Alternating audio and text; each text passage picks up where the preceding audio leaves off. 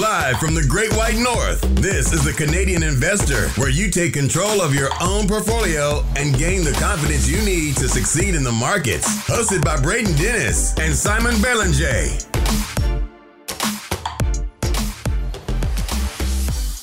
The Canadian Investor Podcast. Today is August 30th, 2021. And Simon, let's just point out for a second that we are the number one investing podcast in Canada on the charts, according to Apple Podcasts and Chartable. So, thank you guys so much for listening.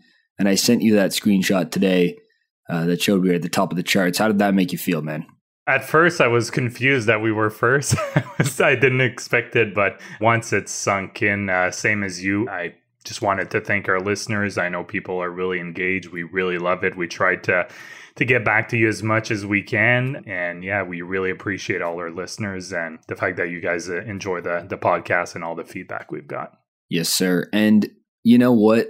There have been a few times during the history of this podcast we've made some bold predictions, we've made some bold calls, and we have been very vocal about specifically the TSX venture being home to some total junk and honestly pump and dump just things we have no time for. And and warn investors especially new canadian investors that this stuff is out there.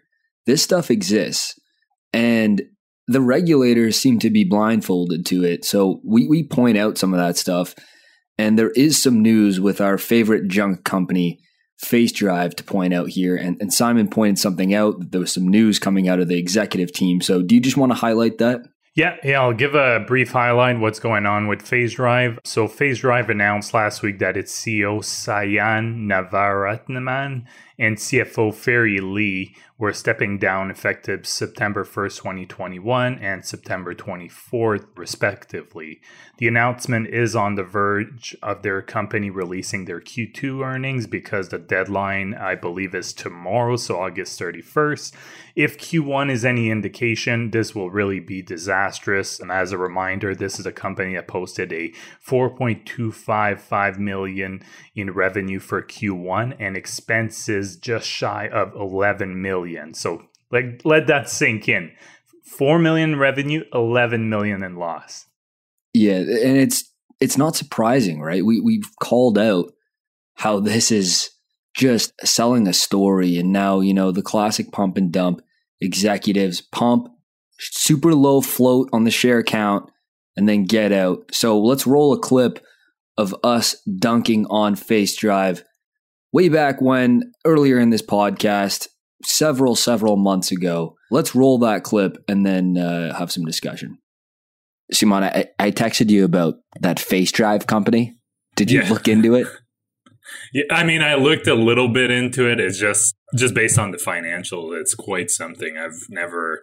I mean, it's just uh, a lot of keywords and kind of reminds me of WELL Health technology, but even even worse, to be honest. But oh, uh, way I'll worse. Let you elaborate on that. Yeah, I mean, Well's good at selling some telehealth play when the revenue is really not the revenue mix is not really from telehealth. That's one thing. You know, that's a legitimate business though. Like they operate a fairly legitimate business.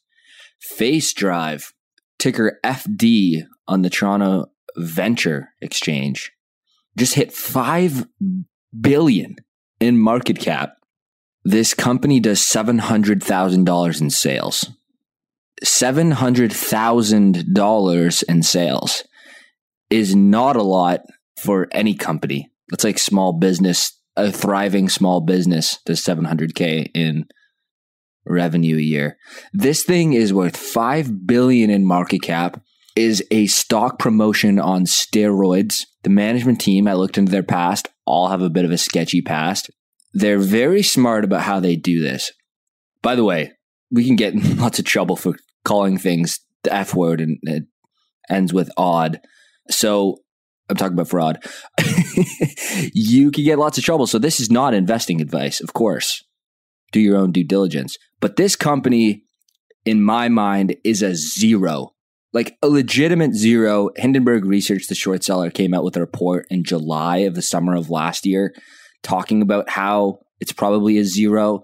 They have a super low float, meaning that the stock's really illiquid and that they just pump it. The insiders pump it. It's gone to outrageous valuations. What the business does is they claim they are a environmentally friendly ride sharing program, like only have electric vehicles. They have two active. Uh, one on the app. They have two active drivers in the city of Toronto, which is their target market. Two drivers. So if I'm going to take this ride sharing program, there's only two of them. They're across the city. Like, no. How on earth are they going to compete with Uber and Lyft? Yeah, I mean, it might work in Ottawa, but Toronto, you need more than two drivers, right? You need more than two drivers. Anyways, so the main three like verticals I was looking at in the Hindenburg research report is electric vehicle ride sharing, which is a business that just really doesn't exist. Food delivery that have 17 active restaurants on the app. 17. Dude, that's like one block. Like that ain't enough. And they like sell their own merch. Like what a joke, man. This company's a zero it's worth five billion in market cap. Be careful out there. Don't try to chase gains on this thing. Oh my god. I hate that short sellers on this who are like trying to call out something that's not worth what it is and they're getting their faces ripped off because it just keeps going higher and higher. So be careful out there with that one. That's uh calling it now. February 6, 2021, Face Drive ticker FD on the Venture Exchange is a zero. Okay, so yeah, that's a, a, great clip to hear. I know uh, Braden was the first one to point out to me, but I've probably been the one who's been checking it on it uh, a bit of more often since then. Yeah, that's just an indicator. All the signs were there, and uh, that actually, when we released that, it was when their stock was close to an all-time high. It was north of five billion in market cap on the TSX Venture. Yeah, exactly. And on top of what I mentioned earlier about the the executives departing the company, Imran Khan, which is another co founder of the company, issued a notice in late July that he would be selling up to 500,000 shares within a 30 day period. All indications show that he's been selling those shares. I couldn't find exactly where I read this, but it also appears that they're closely watched by the, Secu- uh, the Ontario Securities Commission which makes a lot of sense if you just look at their news and releases and their PR statements, which, by the way, they paid for a lot of those. If you compare them to right now in the past few months to early in 2021 or 2020, they're very few and far between.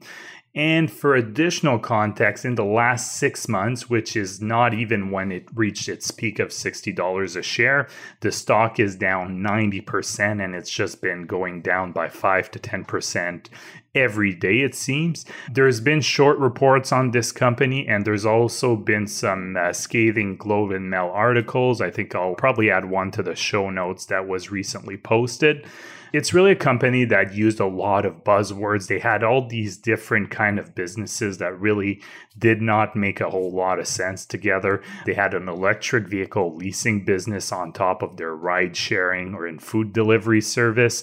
There argue I'm not quite sure why people would lease vehicles from them versus and the actual automaker, but that's another discussion. They had these COVID 19 bracelet that vibrate if you get too close to uh, someone on a work site where they don't allow cell phones. That was called TraceScan. TraceScan should have been called Trace Scam because yeah, exactly. those bracelets were available for Alibaba and then bought in bulk, shipped here, and then FaceDrive managed to sell these bracelets in a big contract to the government of Ontario. So, I mean, good for them for fooling our our government on that because this is just a complete joke. I mean, Trace Scan may as well be called Trace Scam, and it's pretty sad that our government bought a big order of those. Yeah, and it just shows that even if the government buys something or if they're backed by certain institutional investor, doesn't mean that it's a good company. They can make mistakes as much as anyone else. And the last thing I would say as an example, they bought this company called Eco C-RED, apparently a sustainability platform that offers science-backed carbon offset to empower communities, businesses, and individual for a carbon neutral lifestyle. It has zero revenue. It was in a press release a few months ago. I'm not sure why they bought that, but I guess it was some good PR, so it was worth the price of admission for them. Yeah, and you know what? This is not us bringing it up so we can say, "Hey, look, we've been dunking on this company and it's it's fallen apart and it's down over 95%."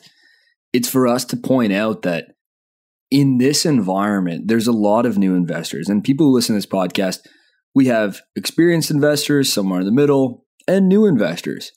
And new investors can be tricked into the allure of some of these companies that use these buzzwords and demand huge valuations on the public markets before they're even a legitimate business, from my mind.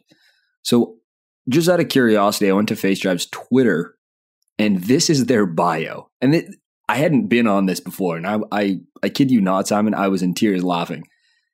FaceDrive is a multifaceted, people and planet first tech ecosystem offering socially responsible services to local communities. Hashtag ESG, hashtag tech, hashtag innovation. The hashtags kill me at the end because hashtag ESG, so people who don't know, ESG is it's environmental social governance. And it is the term for that investors give credit to companies that have good environmental and social governance around their company. So like renewable power companies are ESG friendly because they're good for the environment. FaceDrive is literally trying to just be so cringe with these buzzwords. Hashtag ESG, hashtag tech, hashtag innovation. You can't make this stuff up. It's it's it's perfect. It's hilarious. And so the reason for this whole segment that we just wanted to point out is these things happen and in public markets you can't assume just because they may have an order and just because they're on a publicly listed exchange that it's a half decent business, you have to look at their financial statements. If you looked at their financial statements and you saw that a five and a half billion in market cap company was doing four hundred thousand dollars in revenue, or maybe I think seven hundred thousand dollars in revenue, like that's not a lot. That is half the price of an average home in Toronto. That is not a lot of revenue for a company demanding that valuation. So the message here is be careful, do your due diligence, and don't react spontaneously to buying securities, especially something that is not proven like this. If you did some due diligence like I did, I downloaded their app to see if I could take one of their ride sharing programs. There were no drivers in Toronto, which they said is the market that they served. Not a single driver would pick me up, and they're competing against Uber, Lyft, taxis just no chance this works out, right? So I think we beat this one to death now, Simon. Yeah, yeah. And the last thing I wanted to just to add here is look, if you happen to invest in a company like that, that you find out at some point that it's not what you thought or you did not do enough due diligence and look, just make sure you learn from that. I think that's the most important thing. I've said it before, I've made some mistakes early on and I've not repeated those mistakes. I've learned from them. So if that's the case with you, just, you know, take it on the chin, learn from it. That's the most important thing uh, that you don't repeat the same mistake. Well said. Let's switch gears to Canadian banking. Yes, uh, the big Canadian banks out with their earnings. I'll go into detail for a few of them, and then Braden will give a quicker overview for the rest of them. It's very similar tendencies or story that you'll see from all the banks. So the first one I looked into was BMO. They had their third quarter. It's all their third quarter, I believe, as well. So they're releasing their third quarters. And this is comparing to third quarter of last year. Revenue increased 24% to 7.5 billion. Net income of 2.275 billion, an increase of 85%. Earnings per share $3.41, that's an increase of 89%. Recovery of credit losses, that was 70 million compared with provisions for credit losses over a billion dollars. And that's actually one of the biggest impacts for all the banks here and their profits is they had put some money aside for bad loans. They reported net efficiency ratio of 56% compared to 57.4%. And return on equity, which is a very important metric specifically for banks, of 17.5%, an increase of 9.4% compared to last year. So, overall, obviously, very good results across the board for BMO. Like I mentioned, one of the biggest things was those provisions for credit losses. Anything on that, Braden? No, I don't think there's much more to add. As we rifle through these banks, it's really just important to recognize the base effects of last year, like you have mentioned before, and, and we've talked about so much on these these earnings episodes, which is you know the environment was quite different back then, but overall, I mean, and I'll talk about this more later, but overall, I mean, earnings and profitability and, and the amount of cash that the banks are sitting on right now is at a scale that we've just never seen before in a recessionary, um, in air quotes, environment is quite strange. I'm not going to lie. Yeah, no, exactly. And without going into the whole macro stuff, obviously there there's some different reason with the amount of stimulus and so on that I think even the banks did not predict because obviously they would not have put that much aside as reserves for credit losses. But now we'll move on to BNS, so Bank of Nova Scotia. Again, Q3 this year versus Q3 of last year. Revenues were flat for them compared to last year. They said that this was mainly due to higher non interest income, but offset by lower net interest income, which is not surprising because of lower interest rates. It means that they will tend to have a lower spread between the money that they essentially lend out, so the interest that they lent out, and the interest that they pay out on deposits. The net income was 2.54 billion, up 95% compared to last year. Earnings per share $1.99 that's diluted which is almost a double versus last year. And again a big increase on the return of equity 15% compared to 8.3% last year. The wealth management segment and global banking had a strong quarter as a reminder for those not aware Bank of Nova Scotia has a very strong presence in both Latin and Central America. I think we've mentioned that before. You see their banks all over the place. I know I remember pre-COVID seeing their uh, their banks uh, when I went Jamaica, if I remember correctly. Yeah, I had the most success withdrawing funds from Scotia Bank when I was in South America. I saw their banks a lot, primarily in Peru it's the classic like you're on vacation and your card doesn't work or something, you know, like those travel stories. And I hit like five different local banks and I couldn't get any success. And then I hit a Scotia bank. I was like, I didn't even know they were there. And you walk in there and you're like, well, I'm in a Scotia bank. This is strange.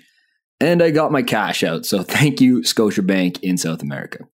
Yeah, and the the last thing for them, same thing as uh, BMO. So a big part of their profit increases was because they had lower provision for credit losses. So that that's definitely a reoccurring theme uh, that we saw with the big banks. Last one here that I'll go through, and then Braden I'll give us some uh, quick notes on the the other banks. So Royal Bank. Again, Q3 versus Q3 of last year, revenue was pretty much flat year over year, slightly down. Net income was 4.296 billion. That's up 34%. Diluted earnings per share of $2.97, up 35%. Return on equity 19.6%. That's up 390 uh, basis point from last year, 3.9% higher than last year. Without repeating the same thing over and over, it was very similar. Again, they had much lower provision for credit losses once more. Yeah, well put. And there's a common theme here we're seeing, right? Is earnings per share is way up and revenues are flat. And the reason for that is like we mentioned is those loan loss provisions they throw them back in. They're like, "Oh, we kind of overestimated our needs for these loan losses." Throw them back in and then they come out as profits on their income statement. When you are looking at the income statement of big banks, there is lots of adjustments that need to be made if you're doing comparables like loan losses. And that's why banks are very are underratedly very confusing. A lot of new investors they come out and they want to own the big banks because they're told that they are the blue chips of Canada. I actually do agree with that sentiment. They are as blue chip as the, as it comes. They're rock solid. They grow over time. they compound earnings, they grow the dividend, they buy back stock. That's great stuff, but their financials are very confusing. So, just something to consider. TD reported net income up 58%, CIBC reported net income up 48%, and National Bank increased by 39%. National Bank also made an acquisition of Finks or Flinks, whatever that business is called. And they have also done their brokerage, which is zero commissions. I can't help but notice that National Bank is pushing the pace a little bit here. They've always been kind of, you know, the smallest of the big banks. And lately, they've been one of the best performers because they are pushing the envelope a little bit. And I, I got to give them credit here. National Bank does deserve a look because whatever they're doing, they're looking at their competition across the rest of the banks and thinking, we have to be the opposite of lethargic. We have to move quickly. We have to think like a like a fast moving agile business. And they've been vocal about it and they're executing on it. So, you know, I give a round of applause to National Bank as of recently, especially Simon, have you noticed they're they're coming out with they're just pushing the envelope a little bit. I mean, I don't pay as much attention to to the banks, I'll be honest, but definitely the announcement for for the removal of commission that was a big announcement and look, it may give them a leg up if their competitors don't follow suit soon enough. They may get people that will simply switch over to them and that could bring them more business in other sectors of their business. So I think there's a lot of probably a calculated risk on them on their part. So yes, they'll receive less income on those fees, but they may get more income for other products that they offer just because someone individual switches to to their online broker. Yeah, exactly. And national banks, are just as I was mentioning that acquisition, they paid 103 million for a majority stake in Flinks, a Montreal-based data aggregation startup.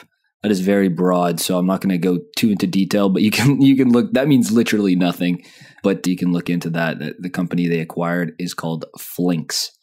All right and back on the conversation of big banks. So you'll see on their press releases some banks talk about it more than others but a very important metric for big banks is called cet tier 1 ratio or cet1 it compares a bank's capital against its risk weighted assets to determine its ability to withstand financial distress. So, what does that mean?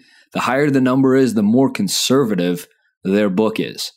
So, more safe their book is from a ratio of risk weighted assets to their capital.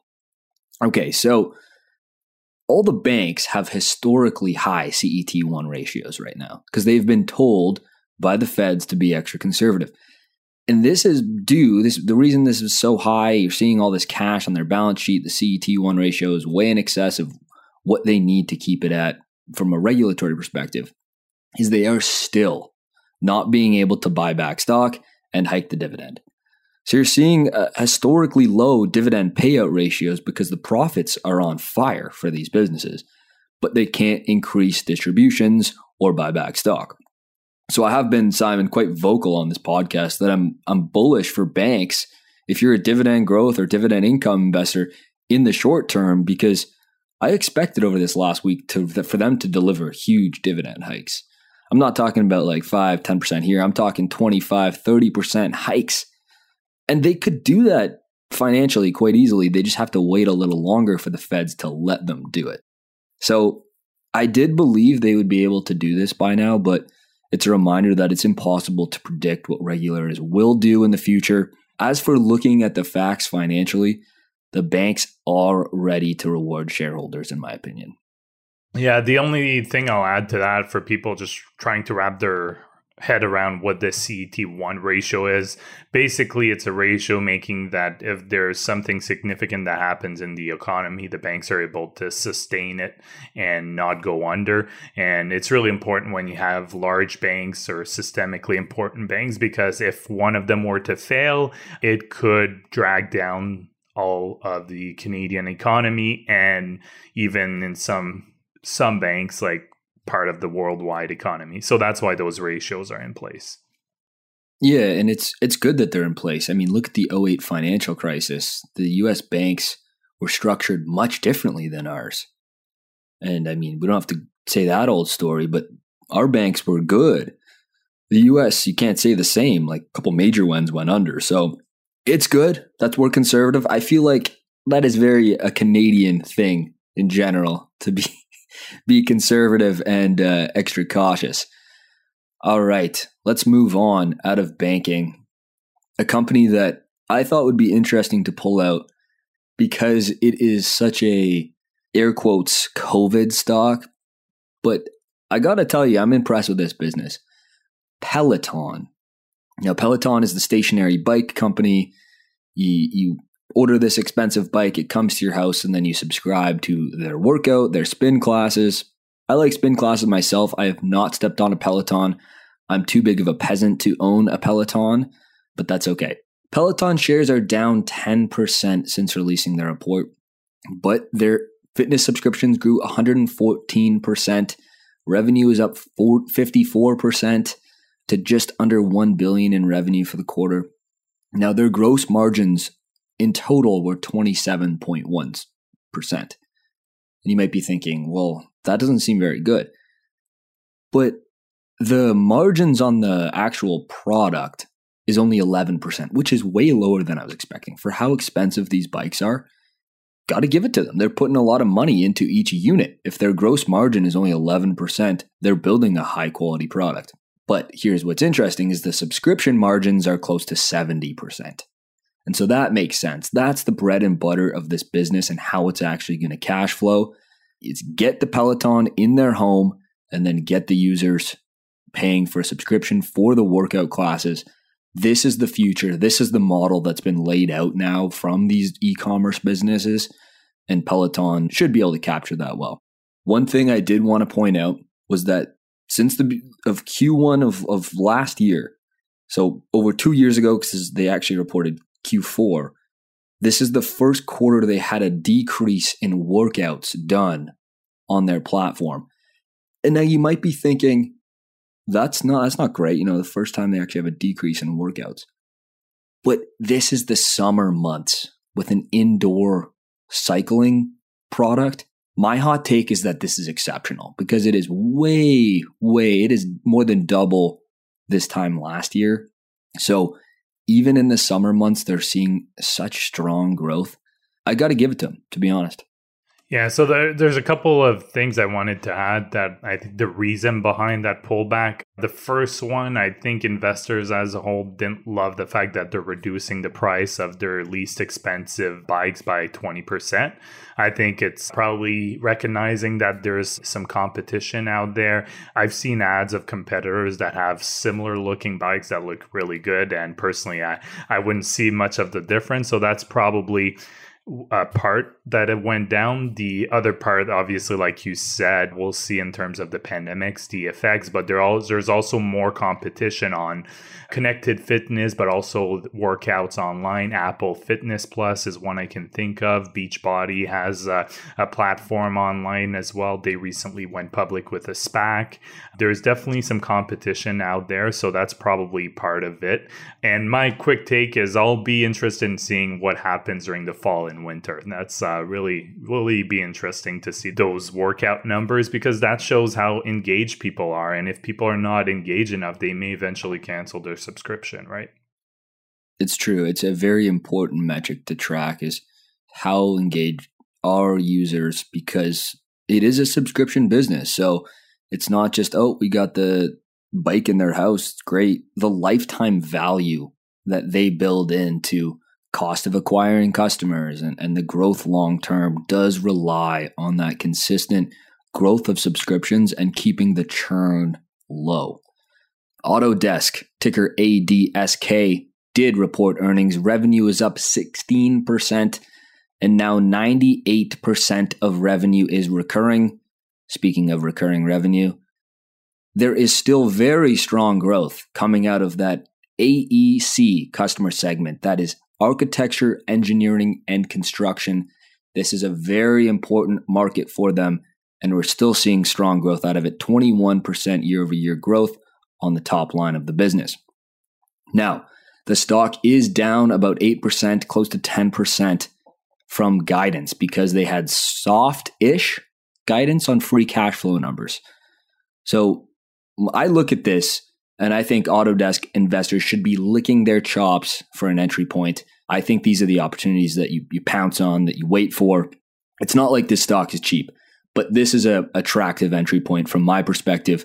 This is a high quality, high growth business with a wide moat. So companies like Autodesk don't trade cheaply very often. This is a business I expect to grow the top line at high teens, low 20s for a long time to come. Now, you're not going to see it smash 50% growth rates all of a sudden, but it will do, I think, double digits for a long time in my perspective. That is due to its foothold in the market right now. For those who are not familiar with Autodesk, they are the software company behind computer aided design products like AutoCAD, Revit, and more that engineers and architects are very familiar with. I own this stock. The margins are exceptional. The quality of the business is exceptional. They are doing some acquisitions. You can see long term growth from this type of company. And if you are familiar with the AEC, that is architecture, engineering, construction, or even their new segments in manufacturing, they are getting such a strong foothold in this. I really like their strategy of making sure that when you do engineering school, you learn Autodesk products. It can take decades to master something like AutoCAD, and that makes it extremely sticky for professionals that use this service. Yeah, nothing to add on that one. So I'll move on to CloudMD. Q2 results are out compared to uh, Q2 of 2020. As a refresher, CloudMD offers telemedicine, medical clinics, rehab clinics, pharmacies, and digital services focus on electronic medical records, EMR. The company continued making acquisition, which is a clear strategy for them and will continue according to their leadership going forward. They closed acquisition during Q2 of Aspiria, RXI Pharmacy, Vision Pros, and Oncidium, amongst other names. They had revenue increased 461% to 15.66 million, which is pretty crazy. But again, uh, you have the base effects, but also the acquisition effects here because they do a lot every quarter. Net loss of 5.99 million, so all close to 6 million versus a net loss of uh, 2.77 million last year. And they were still free cash flow negative, close to $3 million. They have a decent amount of cash on the balance sheet, though, uh, for the size of this business. They didn't provide any specific guidance that I could see in their MD&A. I am not surprised given the uncertainty and the pull forward growth they've had to due to COVID-19. So that's uh, just a quick overview of Cloud MD because I know we've had a lot of questions on this stock before. Yeah. Yeah, we have had a lot of questions on this one. It is a roll up strategy and they're making acquisitions. They're doing, you know, what they're setting out to do. The business is exploding in terms of the top line, it is still so small. So from a multiple perspective, you are paying up quite a bit for, you know, the sales numbers and it doesn't actually generate free cash flow yet. I have been quite vocal on this when it comes to roll-ups in Canada in the medical space, medical services, whether it's software or in-person medical services it's very difficult to scale outside of these borders. And that is a concern for me. When we're talking about roll ups of businesses that are in the technology space, the upside built into their valuation multiples is scale. And when you can't really scale effectively outside of the country that you're building in, this is a huge problem. And the reason why it's so hard to scale in medical is because every country's medical policies, how they treat like medical in general, varies so much. I mean, look at Canada and the US and how medical is covered. It's completely different between the two nations. So I do think that that's a lot of friction for these technology businesses to scale outside of Canada and just something to be considering when you are paying such a high multiple for these types of businesses. Lastly, let's talk about Best Buy. A good old brick and mortar business. They reported some great results. Sales were 11.8 billion, which was up 20%. Earnings per share increased 76%. So with Q2 sales so strong, I do expect an absolutely monster rest of the year for this company because Q4, if you look at their statements and you you go on stratosphereinvesting.com, you go on Best Buy ticker BBY on the company search and you type in their income statement, you go quarterly, you see that there are huge spikes in Q4 because it is holiday season. People are buying electronics and a lot of them during holiday season and they're reporting some Q2 numbers right now that are like really solid. So I'm expecting a big year for them. Now, an interesting tailwind to discuss is that they're winning a lot of work from home office equipment that they wouldn't ever normally get when people are working in the office.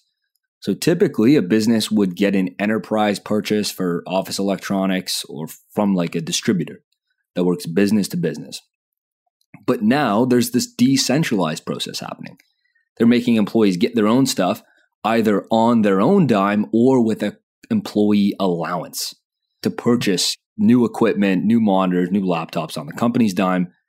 But this is a decentralized purchasing from big box retailers like Best Buy.